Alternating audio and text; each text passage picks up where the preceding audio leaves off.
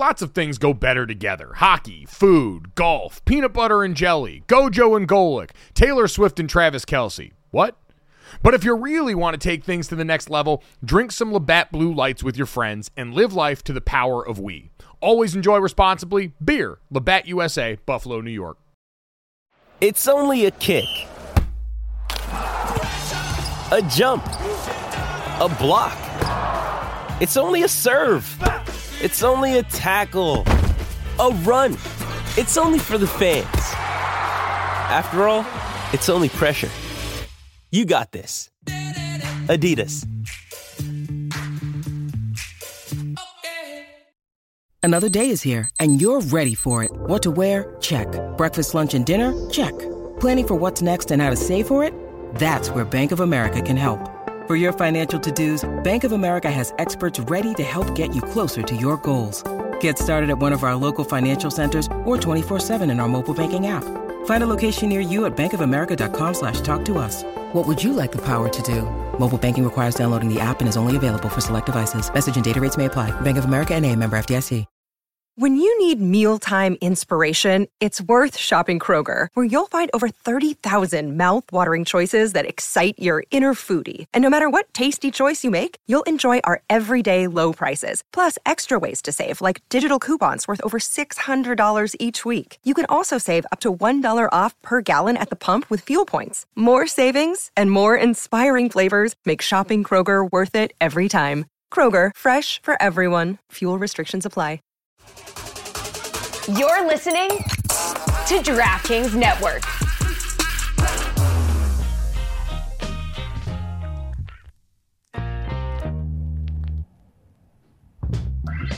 Welcome back to Gojo and Golic. I'm Jesse Cofield. Fellas, it's time to go around and give out some superlatives, okay? So we're going to go through and start with most surprising 2-0 team. What do you guys think? Yeah, so week two NFL superlatives, Dad. Looking around right now, most surprising 2-0, 0-2. We've mentioned so many of the statistics about how that start can affect your ability to eventually make the playoffs, the likelihood of teams doing that. So feels like an important one there. To me, there is an easy answer for most surprising 2-0 team. The Tampa Bay Buccaneers, who most people expected coming into this season were going to be set to tank for, you know, whichever quarterback in college you choose to slot up top right now. If it's Crater for Caleb, that was supposed to be the squad. Baker Mayfield named the starter. Most people, myself included, looked at it and said, all right, the NFL's rambling man right now, a guy who seems pretty destined to be a journeyman who's capable of lifting your floor some. And they've gone out here and been able to make this happen now 2 weeks in a row. So I will say it's the Buccaneers overwhelmingly. I'm gonna stay in that same division. Remember, this was a division that had a losing record. Tampa Bay make the playoffs last year, right? Sure. Right now they have three undefeated teams. New Orleans, the team you just talked about, Tampa Bay, and the team I'll go with, Atlanta. Trying to find out, is Desmond Ridder going to be the guy for them? But you like what they're building on offense. Bijan Robinson, a running back who they drafted, Kyle Pitts, a tight end, Drake London on a wide receiver. You like what they're doing on the offensive side, and they're 2-0. A win over the Panthers, where you don't really say a whole lot, but they do get the one-point win over Green Bay, which has been a bit surprising this year in Jordan Love's play. So I'll stay right in that division. While I agree Tampa Bay is there as well, I'm surprised with Atlanta, quite honestly, surprised with that whole division right now. As we were saying, somebody's got to win that division, but right now, three undefeated teams is pretty impressive. And we talked about the ease of schedule was going to be a huge factor for all of them, right? Buccaneers, their wins over the Vikings and the Bears, albeit the Vikings were on the road. The Vikings were a playoff team last year, even if it's one that we all think overachieved quite a bit during the course of that season. Dad, let's go most surprising 0-2 team. Up until this point. Again, I think this is one that has a pretty easy answer. The Los Angeles Chargers are simply too good to be this bad record-wise, and it's prompted us to ask a lot of uncomfortable questions about Brandon Staley and his future with that team, but this start for this team is disastrous in a season where we always say, well, injury has got to be the thing that undermines the Chargers. And so far, it's been the Chargers that have undermined the Chargers. Yeah, I would lean toward them as well. I'll put Minnesota in there. Just we usually see Minnesota have a really good regular season. We saw what they did last year and then falter in the playoffs. And starting off 0-2 is, you know, we talked to Kirk Cousins earlier about that. he's playing great in that. He's still with Justin Jefferson, the best receiver in the league. You traded for TJ Hawkinson, so you have some power on that offensive side of the ball. Jordan, exactly. USC. So you expect a little more, and then but their defense was bad last year. They're still not very good this year, but still in the regular season they have been better. Interesting matchup. You know, because the two teams we said are most surprising are playing one another. The Vikings and the Chargers. Somebody's going to be 0-3. Here's your stat. Since 2002, 99 teams have gone 0-3. One made the playoffs. The 2018 Texans made the playoffs in 18. That's it. Since 0-2 if you're 0-3. So the battle to not be 0-3, the Chargers and the Vikings coming up this Sunday. My God. Yeah, that's a real loser leaves town match right there. and for the Vikings, that it's interesting because it is surprising given what they did last year, but also at the same time, it's not surprising given what they did last year. We've said it till we're blue in the face on this show, but an NFL record 11 wins in one-score games last season. It's just not sustainable to live like that. Right. And their games have both been close so far this season. And I think we looked and said, all right, when you looked at last year, a lot of it was things like, you know, special teams yard differential or penalty differential with teams, all these little areas that can ultimately be difficult to replicate year in and year out. The offense is going to stay very good. And I think the defense still could get better, right? There were a lot of people that thought what Brian Flores was going to come over and do, a more attacking style of defense, could make better use of some of the pieces on Minnesota's defense. But so far, that has yet to bear fruit. So I'll still look at the Chargers, but that Vikings team's certainly not far behind them in that category. Let's go with Rookie of the Year of Week 2 as we try and boil down each season to a week here with a lot of these guys. But, Dan, we're already getting into territory where I don't know if we can over-exaggerate the Bijan Robinson accolades at this point here. He has been out-and-out sensational for this Atlanta Falcons team, and we've had all the discourse about running backs in the first round and where you pick them and yada, yada, yada. Could they have used more help on defense? That guy has been as advertised so far inside of the Arthur Smith offense that we thought. The positionless football, all the fun things about that would be, are there. He just moves different than about 99% of the players at his position in the NFL, to where, forget just best rookie, he is going to be already in the conversation for best running back in the league at this rate. You know, and he's a guy who maybe that running back position is looking at to say, is he going to kind of bring the running back value back up for what he's doing, running the ball and catching the ball out of the backfield, or is it still going to be that first contract? Maybe get that tough to get the second one to get the amount of money that you want. A lot hinging on him, and he is delivering. To go different, I'll look at the rookie quarterbacks right now, and I'll look at CJ Stroud. CJ Stroud, while the Texans are 0-2, he's the first quarterback to go his first two games over 80 pass attempts and no interceptions in their last game, which was a loss. I get it. 30 of 47, 384, a couple of touchdowns. No interceptions. That's been a key, because that's what you see with the young players a lot, is turnovers.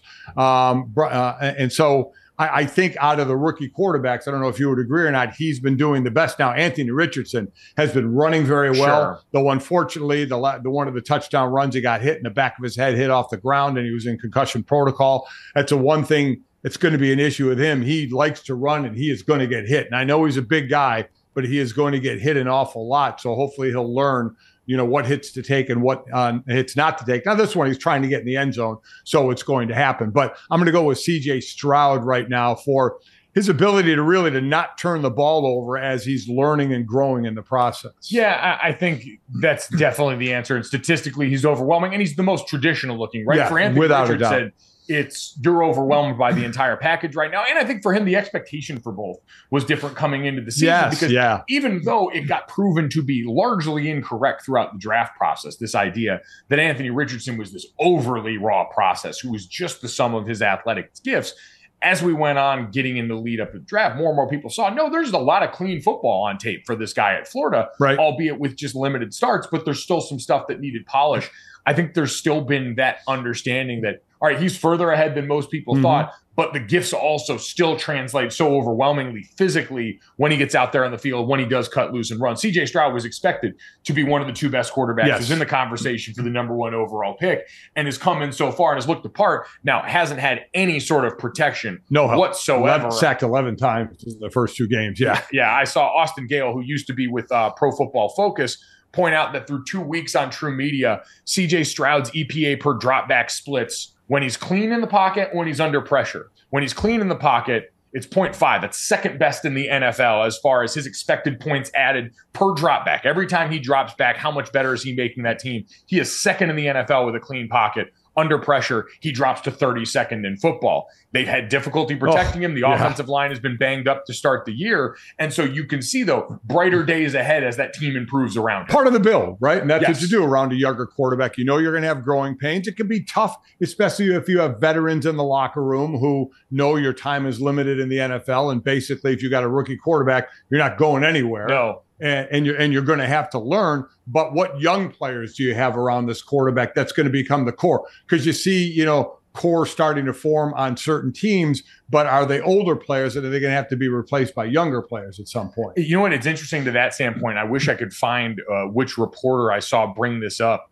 But I saw people tweeting after the game about the buzz in the Houston Texans locker room. And the feeling among so many players on that team was said to be, hey, we've got the guy at quarterback. Right. Yep. And, Dad, while you're talking about that effect of a veteran locker room, I do think looking and seeing, we've got something special there for guys especially that have been around the league for a while and have lived through thin years or lean years at that position or have been on other teams where they've got a guy that you clearly see isn't going to be a reason you win.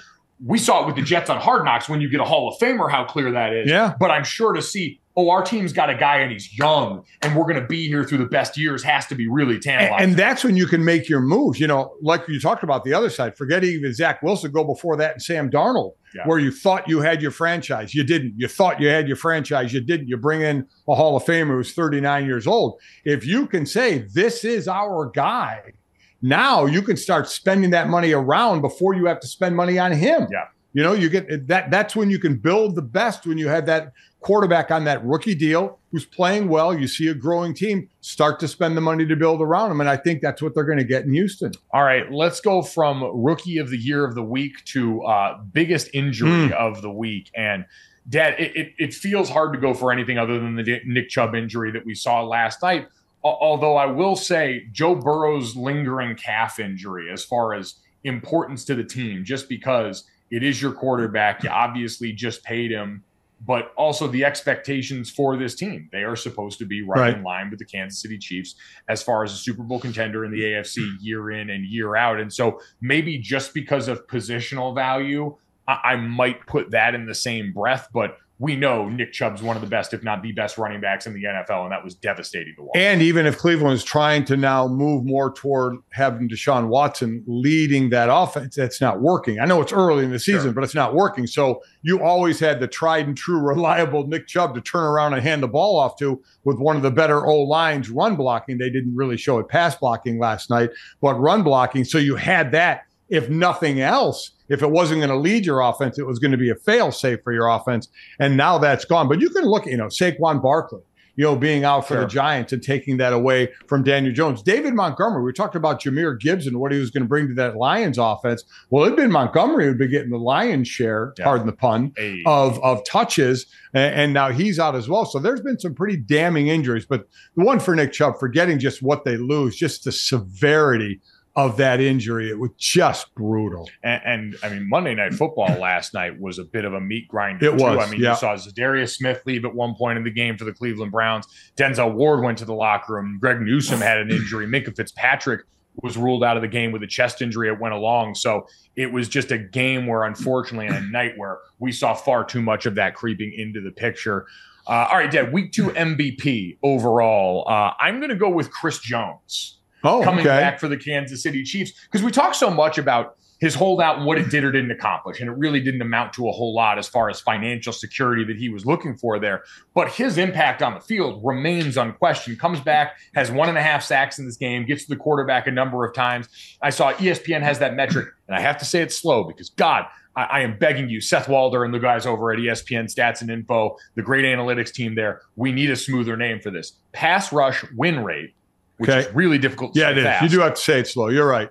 Chris Jones was around 40%, which was one of the tops in football. 1 week sample size, but that means, for anyone unfamiliar, in pass rush win rate, it is the percentage of time that you beat an offensive lineman in under 2.5 seconds, that kind of mark of how long a quarterback holds a ball. So he was doing that on 40% of his snaps against the Jaguars this last week, which could be an indictment of the Jags. But I also choose to look at the player that had 15 and a half sacks playing D tackle last year and say he's just really good at this. And first rattle out of the box coming back after that holdout crushed it. Oh, he was fantastic. I mean, what he did, everything he was cracked up to be. It's still weird to me how he came back on that 1-year deal, which really a clear win for the Chiefs over Chris Jones, just looking like he wanted to get back on to the field. I'm going to go with Geno Smith.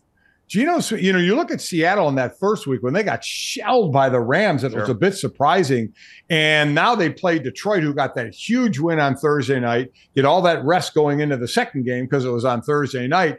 And Seattle ends up outscoring them 37-31. Geno Smith completes over 70% of his passes, 2 touchdowns, no interceptions, 328 yards. He got back to looking like when Geno resurrected his career last year. I thought it was a nice game for them and a big win because all of a sudden after week one and that loss to the Rams, which we didn't think a whole lot about, we thought, wait a minute, okay, is Seattle now reverting to what we thought they were going to be last year when they surprised everybody? Is this really what they are? Geno Smith comes through with a big game. DK Metcalf has a nice game as well. Big catches under big situations, but I thought it was a nice week 2 for them coming off of what happened in week 1 and having a team on 11 days rest with a real big win in their first week in Detroit. We knew that the Seahawks were going to be good this year. We knew that the 49ers were going to be great this year. I think overall, though, looking at the NFC West, the Cardinals have been a much tougher out than people expected for a team that seemed to be openly tanking. And then how about the Rams now? We mentioned that Seahawks team, part of it was people looked at that loss the first week and said, the Rams, really? That team that we didn't expect much of this year. And now through 2 weeks, the Rams went tooth and nail with that 49ers team this past week in a way that I think showed they're going to be a lot more competitive with a healthy Matthew Stafford. And to their credit, we talked about the F them picks model and the fact that they didn't own a first rounder for like 8 years, it felt like. Right. But they've made it up in other areas now, and some of their younger drafted guys. We know Puka Nacua has become a household name. I mean, unreal. Tutu Atwell, Kyron Williams, Steve Avila, their draft pick on the offensive line this year, Byron Young on the defensive side of the ball, Ernest Jones, like all of these guys that are not yet household names, but seem to be good players that they've picked up at a time where resources were scarce for them, has now already translated into a more competitive team through 2 weeks than most of us expected. And we knew the team was going to change with all the moves they made to win the Super Bowl. And again, you win the Super Bowl, every move you made was the right move, right? Because it paid off. But you knew there was going to be, kind of tilling the soil there of youth. And now they have one of the youngest, I think the youngest roster. I think the second youngest roster. So you knew you were going to have to grow there, but we're getting to who knew that Puka and Tutu were going to be two names we were going to be spouting off as for the Rams. I mean, Puka has, 35 targets in 2 games, 25 receptions in 2 games. It's stunning. I think he has the most receptions through a two-game stretch in NFL history to start a career. It's unbelievable. Puka and Tutu. That's where we're going with the Rams. No Cooper Kupp. He's still, I don't know when he's going to be back. That is just a horrible situation with his hamstring. But that's another good reminder were walking into this season without the second best player on the third best player on the roster. Right. How you organize him and Stafford after Aaron Donald. And you don't know what the hell's going on with Cam Akers, who's just a healthy scratch all the time. So is he going to get traded? And, now are the Browns going to be looking for a guy like that possibly? But Kyron Williams is getting, the snaps now, the former Notre Dame guy there. But the Cam Akers situation last year for personal reasons, missed a game this year. They've made abundantly clear that is not the same thing as last year. It's exactly right. So it looks like, time is ticking on that one for him possibly to be somewhere else. But, overall, cannot say enough about how impressive the Rams have been. Yeah. Through 2 weeks. Instead, Dad, we expected them to be in this next conversation for our NFL Week 2 superlatives here. The Crater for Caleb or Do Bad for Drake team of the week. Do bad for Drake. Listen, that one's still up for consideration. I think we crowdsourced that for a while. At Gojo and Golic on Twitter. If you've got a better Drake May tanking slogan, because I do firmly believe that's going to be a conversation about him and Caleb Williams, even though Caleb has been singeing eyebrows off with his play so far to start this season. Dad, the team that I will give this award to, because we came into the year again thinking it was going to be the Tampa Bay Buccaneers, who are now 2-0. Thinking it was going to be the Arizona Cardinals, who are still very much in play. They're 0-2, right? They're 0-2, but a feistier 0-2. I agree. We expected. The Chicago Bears look lost right now. this is a team that we know was in the conversation, had the number one pick this year, traded it to Carolina for that haul, and has drafted good players, sawed off a lot of their arm last year defensively with the trades for Roquan Smith and guys like that. But, Dad, this continues to be an offensive scheme that seems to fight its quarterback more than embrace him. We had the concerns about effort week one from certain players on the team, but also, Dad, the lack of designed rushing attempts for one of the best running quarterbacks in the league. This was the Matt Nagy slogan that he seemed to be trying to go square peg round hole with his quarterback, but it seems like the current administration under Matt Eberflus is content to do the same thing. I'm not saying that Justin Fields is blameless in all this, but I'm saying that in a league that is more apt to meet your young quarterbacks halfway than ever, they seem to still not be willing to do so with theirs. I did a couple of their games last year and was just amazed at just what you said. And I would say it on air. Why are they not designing things for Justin Fields and his ability Luke Getz is the offensive coordinator there. And I don't understand it. And I was one of those that said, do not trade Justin Fields away to get that number one pick, keep him. But this is going to be kind of that year on where do you go? And I thought they tried to build around him, trading for DJ Moore and trying to get him some help. The old line still is certainly an issue there, but I thought they're trying to make the positive moves to help him. But I agree. I don't think they're helping him very much with the play calling there. And is this a team that if they're bad enough, you know they're going to go down the quarterback road? To your point about the play calling, I saw Bill Barnwell at ESPN bring this up the other day. The Bears have called 4 designed runs for Justin Fields. Don't understand it. Season. Inexcusable. Coming up next, let's take a look ahead at the weekend slate as we are live here in South Bend, which will be home to the center of the college football universe this weekend.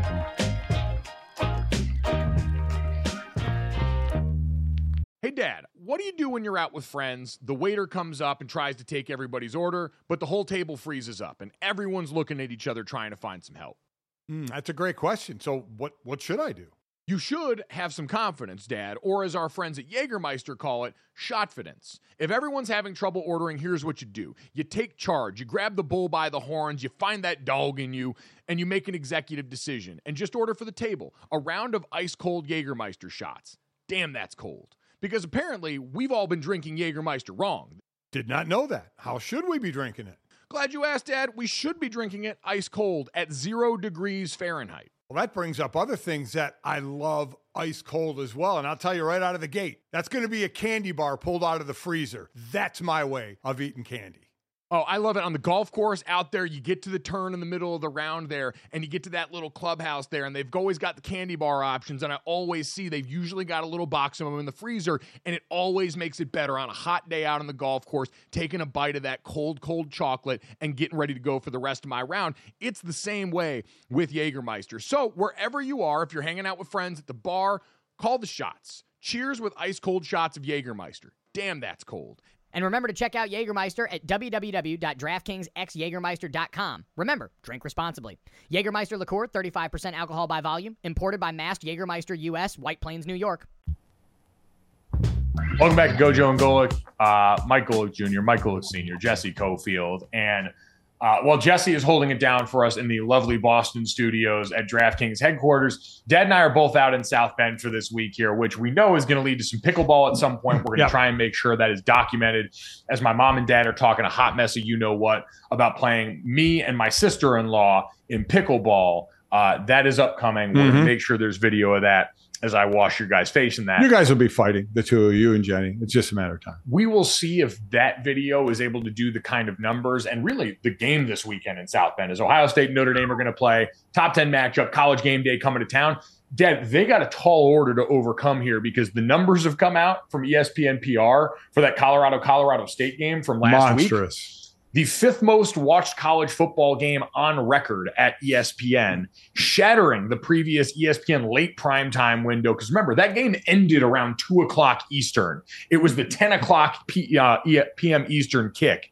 It was ESPN ABC's fourth best regular season game in the last 6 years, ESPN's most non-streamed regular season college football game of all time, and peaked around 11 o'clock with 11.1 million viewers, Dad. I mean, that's amazing. I mean, that's it's 10 o'clock start. I mean, this one, Notre Dame and Ohio State, is like true prime time, 7:30. I mean, they played in the slot where we're used to chasing overs with Hawaii overnight when you've had a bad day. We're looking for bad beats, you know. That's why we're tuning into those games. That's a sicko's window. That's not a prime time window. And that's because of prime time and what he's done there without question. And they have a tall order. I know that's a game you're calling. Yeah. Colorado going to Oregon and the back-to-back Oregon USC. That's a good matchup, but there's six ranked, including Notre Dame, Ohio State, plus Florida State, Clemson. Clemson not ranked right now. Florida State is. So what a slate of games this week, headed by, you know, Notre Dame, Ohio State coming up here in South Bend. Last year they opened the season at Ohio State with an Ohio State victory, closer than a lot of people thought this year. And that was with Notre Dame breaking in a new quarterback after injury, their second teamer. Yeah. This year it's Ohio State who has started a new quarterback. He's got a few, Kyle McCord's gotten a few games under his belt to get ready for this game. And when that belt includes Marvin Harrison Jr. as one of the pieces on it. Wow.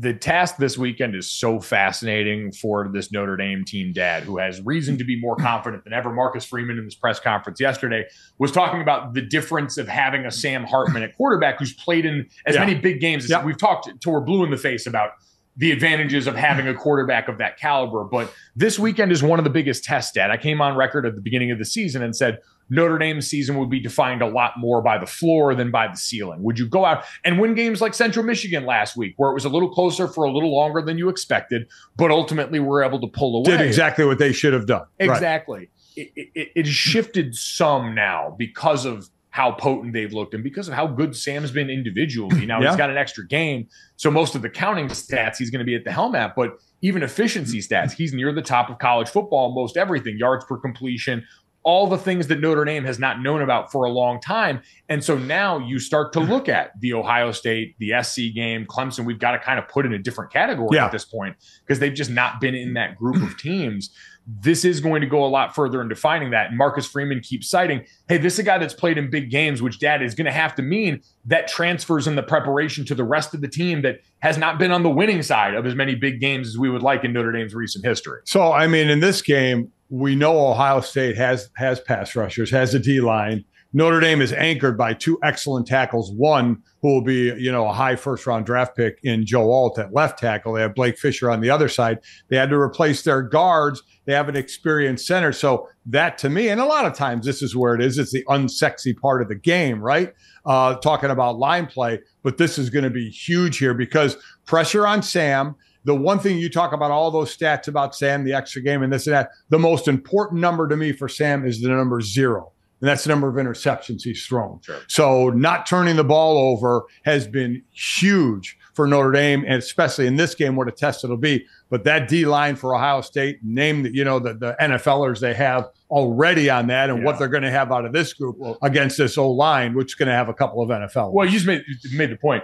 The edge matchup in this game is an NFL football game. Yes, it is. Joe Alt and Blake Fisher, Notre Dame, two tackles, are both going to be Sunday guys. Alt even the highest Sunday guy of that group. But then JT Tuimaloau, who burst onto the scene last year, where he had the big game against Penn State, where he had multiple sacks, the interception in that game. He looked awesome. And then Jack Sawyer on the other side of him, who looks every bit of a maven on that side. So you're going to watch an NFL matchup on the edge of this offense. It's going to be where it is everywhere else. You know, coming into this season, Ohio State secondary that used to be the hallmark of that defense, a little more in question than normal. And for Notre Dame, a young receiving core that's looked good at points this season, but is still by no means the strength of this offense. So it's going to be fascinating to watch that, Dad. I tend to look at the Notre Dame defense and say that's a group that so far has underperformed. I saw Bill Connolly's SP Plus stat. They've underperformed relative to that, what they've been expected to go out and accomplish in a lot of these games.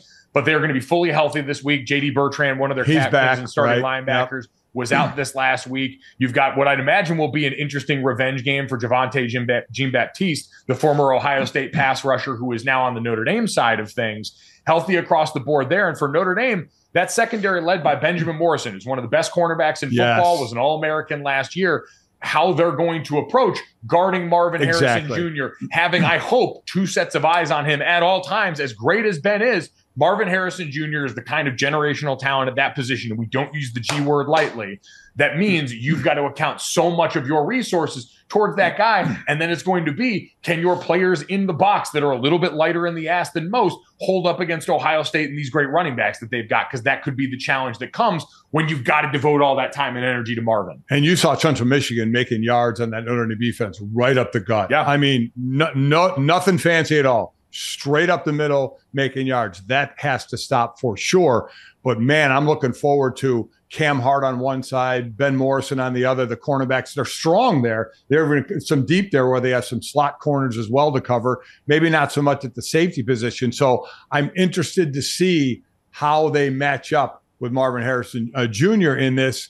And also the fact that Notre Dame doesn't get great pressure one-on-one. No. They get it by the blitz. So if you're blitzing, you're really putting those guys on an island. How do you cover? How are they going to cover Marvin Harrison with the corners and with the safeties when you're kind of bringing the house a little bit to get some pressure? You mentioned there's a whole bunch of other ranked matchups on the slate this week. This is really payment for what we all suffered through last week where the games ended up being more entertaining than we expected, but certainly not qualifying as good. I think, Dad, one of the more interesting ones for a lot of reasons is number 24, Iowa, on the road at number 7, Penn State. One, because we have the hilarious subplot of the drive for 325. Yes, we do. Offensive coordinator Brian Ferentz' quest to score 25 points a game as part of a contract stipulation for him. But also, Dad, this Iowa defense is blue chip stock. They are nothing fancy. They run a 4-2-5. They go out there and they just play sound football and they suffocate people. For Penn State and Drew Aller, their quarterback, it's been a lot of good, but also a little bit inconsistent that you'd expect with a young player. Right. He's going to get stress test against a really good defense this coming week that should be indicative of just how high the Penn State machine can climb this year. What is the over in this one? I mean, holy smokes, I'm going under all the way. Now, for Iowa in the drive for what? The drive for 25? 325. 325. They average 25 points a game. Right now they're averaging 28 points a game thanks to the 41 they put on Western Michigan last week. They've scored 24, 20, and 41.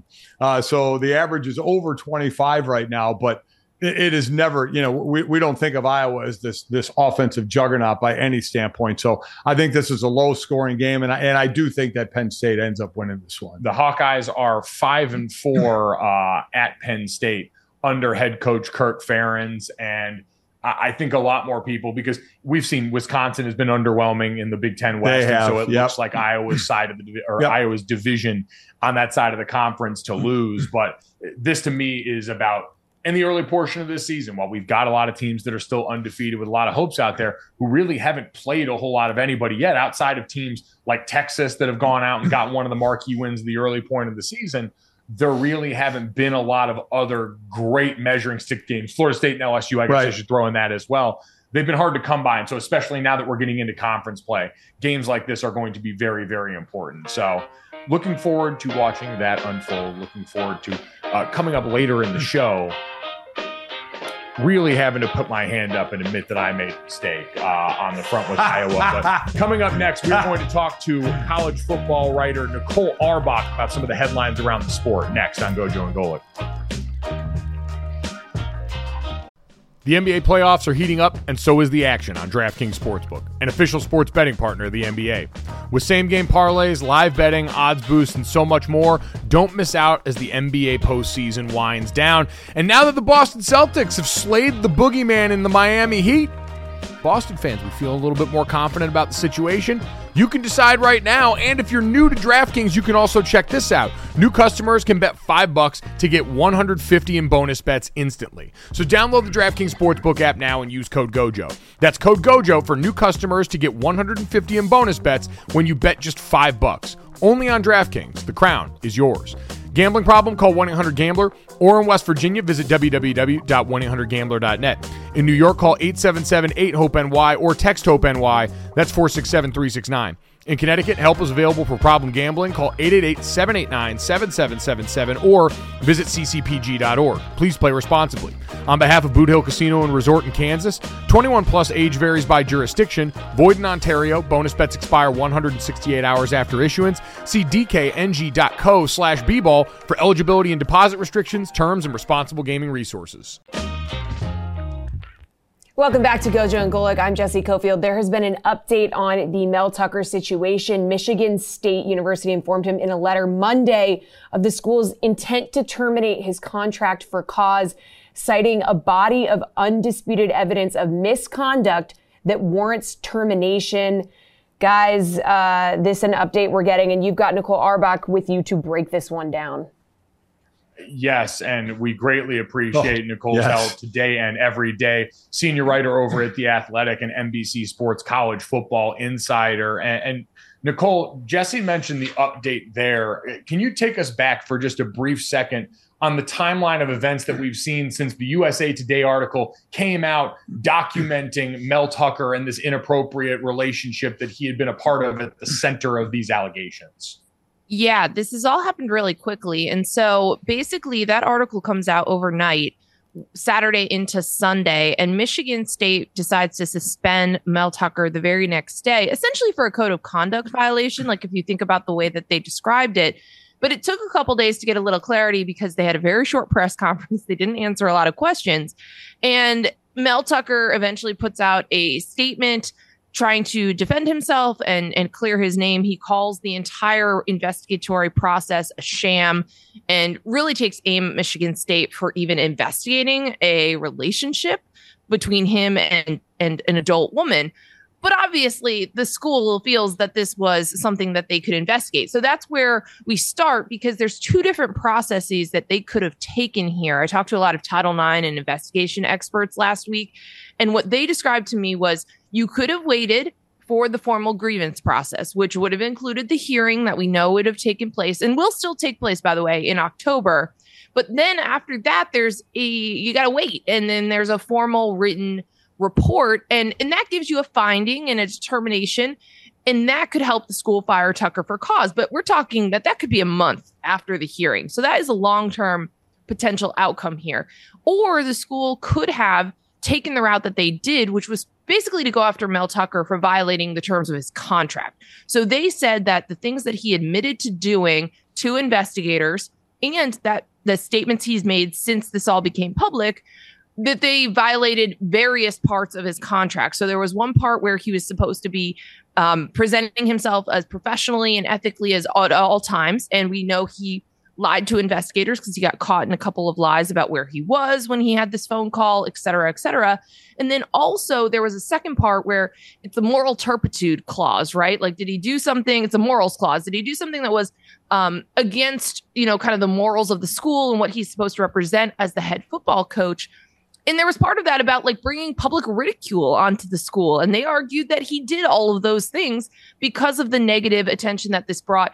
And just in general, engaging in a relationship with a vendor, someone that the school has paid to bring in to educate their athletes. And then it especially underscores the point that Brenda Tracy is involved in teaching young men how to behave in relationships with women, or how to treat women right and not have sexual misconduct, not sexual assault, and how to intervene as a bystander, all of those types of very important lessons, and that it is especially egregious for Mel Tucker to embarrass the university by trying to engage in a relationship with her while she's a vendor of the school. And then we also know that she wasn't supposed to come back. So those are part of the reasons that the school decided they could investigate this, but that's not why they decided to terminate him. They're saying that essentially that he did not react or behave himself professionally, ethically, responsibly, and that he brought embarrassment and ridicule to the school.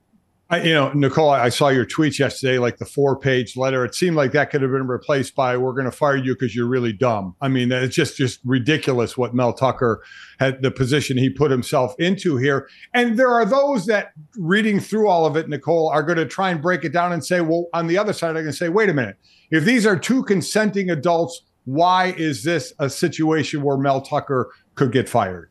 So that's a great question. That was the first question that I had when I was talking to experts about this. And the reason that the school started the investigation after Brenda Tracy filed a complaint was because she was considered a contractor of the school. And because, again, according to her complaint, and as we now know from the investigation and what was reported by USA Today, Mel Tucker was supposed to bring her back to talk to a team, and then he canceled that. So the school said, A, this is a relationship with a vendor, a contractor. So therefore, we have some jurisdiction here. But also, because the visit was canceled, it affects the ongoing relationship from a business standpoint for the school. So that's why they were able to go at this from the path of going through the investigation and the grievance process. But again, now they're basically just saying, like, your judgment was bad, you embarrassed us, and you violated the terms of your contract. So again, they're basically, that letter, the 4-page letter, was like throwing the kitchen sink at him, because again, they're trying to fire him for cause. So they need to say all of these different ways that you violated the terms of your contract, so we don't have to pay you $70, $80 million, whatever that final number is. And we don't know if for sure they're going to be able to not have to pay him at all, but they're throwing the kitchen sink and showing all of the different ways that they believe he violated policies. He signed a $95 million deal, of which $79 million is still on the table. And so that's a huge factor going forward in the for cause portion of it, like Nicole mentioned. Nicole, we've only got about a minute left. You mentioned the hearing coming up in October. That's still scheduled right now. What role, if any, is that going to play in the proceedings from here on out as far as it concerns Mel Tucker's job? Right. At this point, it may not really affect his job because, you know, the school already gave him notice to terminate. So he has 7 days to respond, but they could fire him 6 days from now. And the hearing will still go on. It will go on without his participation, and even if he is fired, because the point of these processes and these investigations is that you need to have a finding. It needs to result in something, so that, let's say, if it's not a high-profile football coach where everyone knows the behavior and it was a professor, if they didn't get all the way to the end and have a formal finding, that person could get hired somewhere else if they just got fired in the process. So you need to reach the end of the process. And that's why you can do it with or without that person's participation at the hearing. And there will be, again, a final written decision and a determination when all is said and done. And that is what we have coming up again. But for anyone, again, just joining us now, Michigan State has sent Mel Tucker in that multiple-page letter the notice of their intent to terminate him as their head football coach as the result of these allegations. Nicole, thank you so much for the time and the explanation on all of this, all the great work you've done covering it. We really appreciate it. Absolutely. Anytime, guys. So, you know, it's a team that still has to play games, right? They're 2-1. They just lost to Washington. Washington, like they do to everybody, put up a lot of points against them.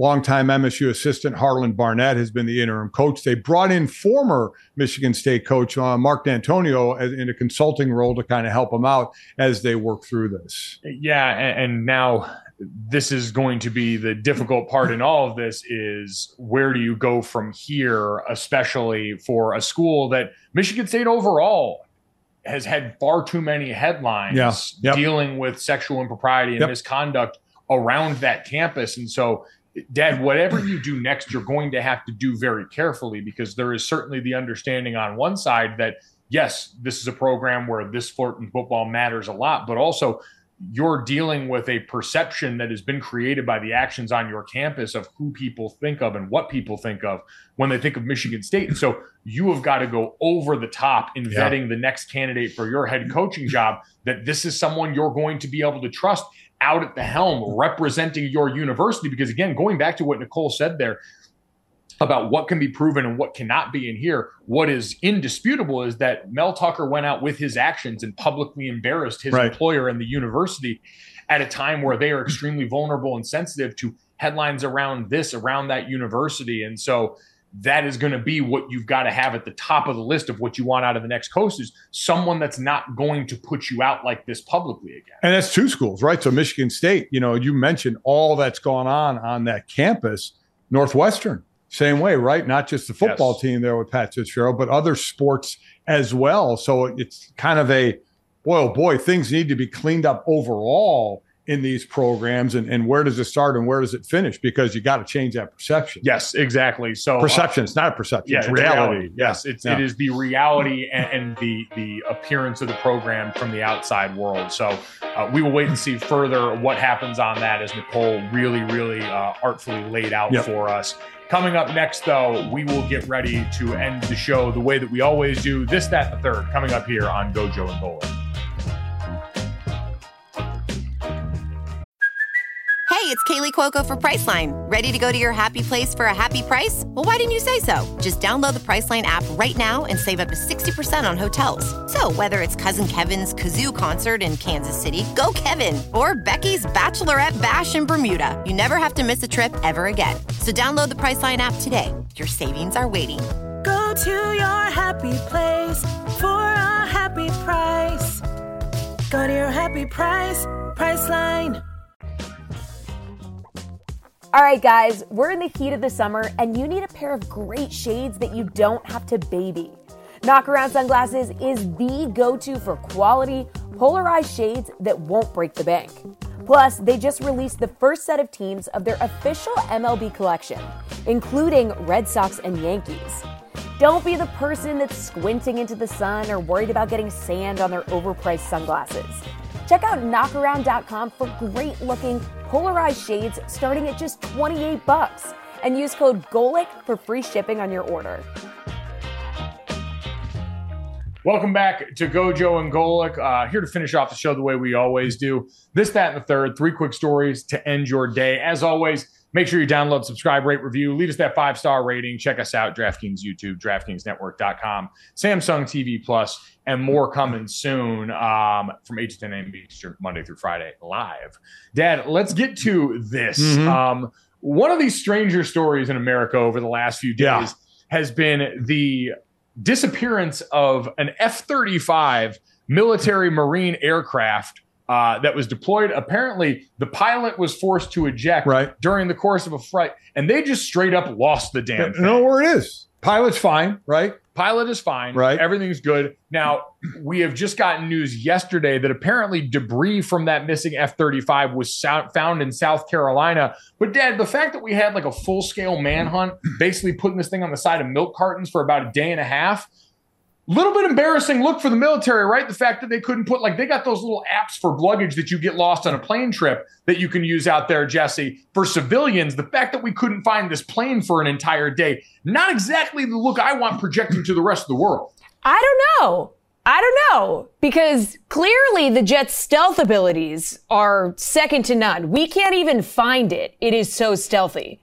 So I don't know, maybe it's just a case of the technology working too well. But even, hoisted by our own petard. Even if we have the stealth, it's stealth. Shouldn't we know where our stealth planes are if it in fact was stealth? But see, you know what? Jesse's got the right PR spin there. It's, sorry, we did such a good job. Even we couldn't find this thing. So military members who might be flying this, look, you're going to be safe wherever we send you in this. Because if the American military, which by the way, I would go back to for them, remember, they came out pretty quickly when that whole submersible thing happened and said, oh, yeah, we heard knew that sound and knew about that days ago. We knew about going through a military training operation, kind of like trying to flex in the middle of a tragedy, which is wild. But I would point to that and say, we know where stuff is generally pretty well, and we were able to even hide this from ourselves. Big spin zone statement. Imagine this meeting, though, when they're all getting together trying to decide, okay, how are we going to portray this one? Where are we going to go with this? Talk about needing a common sense person in that meeting of we lost one of our planes. And they're always great when a plane, you know, and again, nobody in it, nobody got killed, so we're happy about that.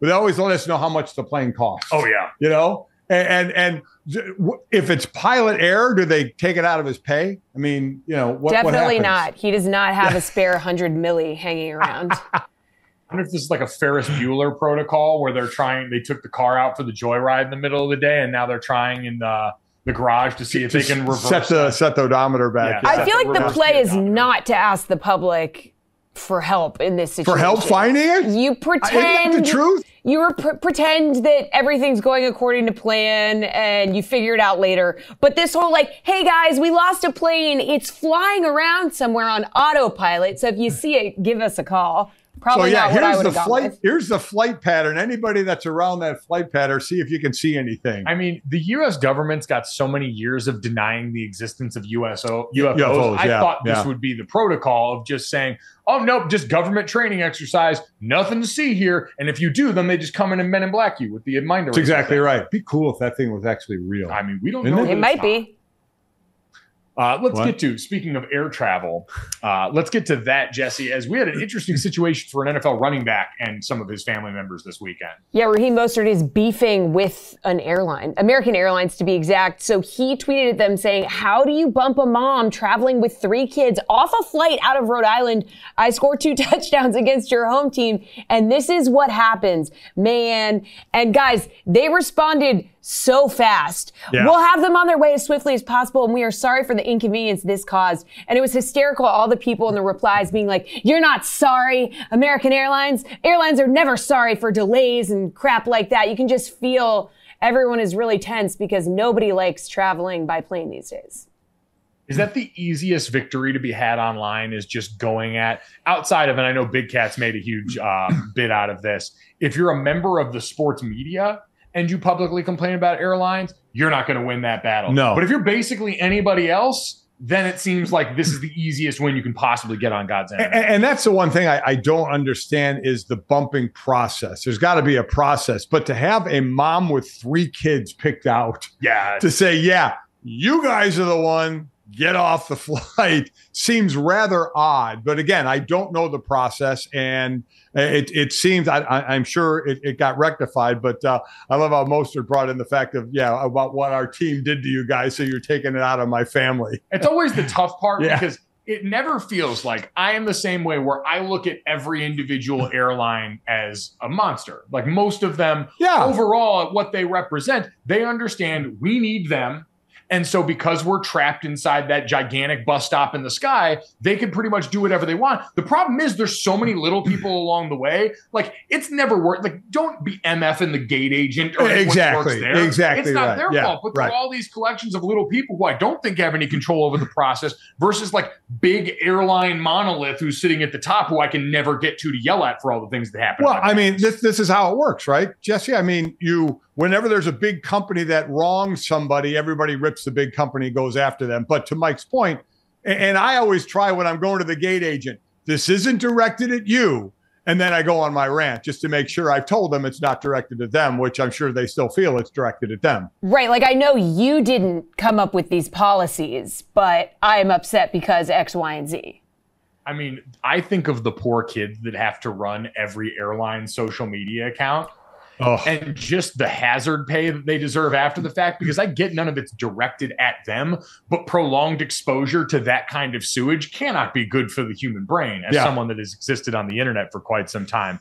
I can assure you of that. So whoever those kids are, because I'm sure they are kids, God gives his toughest battle to you, his strongest soldier, and in this case to Raheem Mostert's family. So we hope they got where they needed to go, especially for people traveling with kids, because there is no greater challenge on this earth that I have seen, and I maintain that if I run for public office ever, I will run on the platform that no parent should have to pay for anything as soon as they step on airport property. We got to put together some sort of fund to make it so the minute you walk in with kids, everyone at the counter just looks at you and goes, no, you need this. Just go ahead and take whatever you need and get through this, because you're in actual literal hell. It's the one thing you do look around. You know, when we travel for our games, we're traveling alone, right? And if there's a problem, you get bummed, but then you look around and you see parents or moms or something with their kids, and you go, okay, you know what? I'm going to shut the hell up right now. Man, and like some of the people that'll like eye roll, like when you hear a baby screaming and crying, and they're active. Like, we obviously have the like guy who challenged the baby to a fight on that one flight that was hilarious. Idiot. But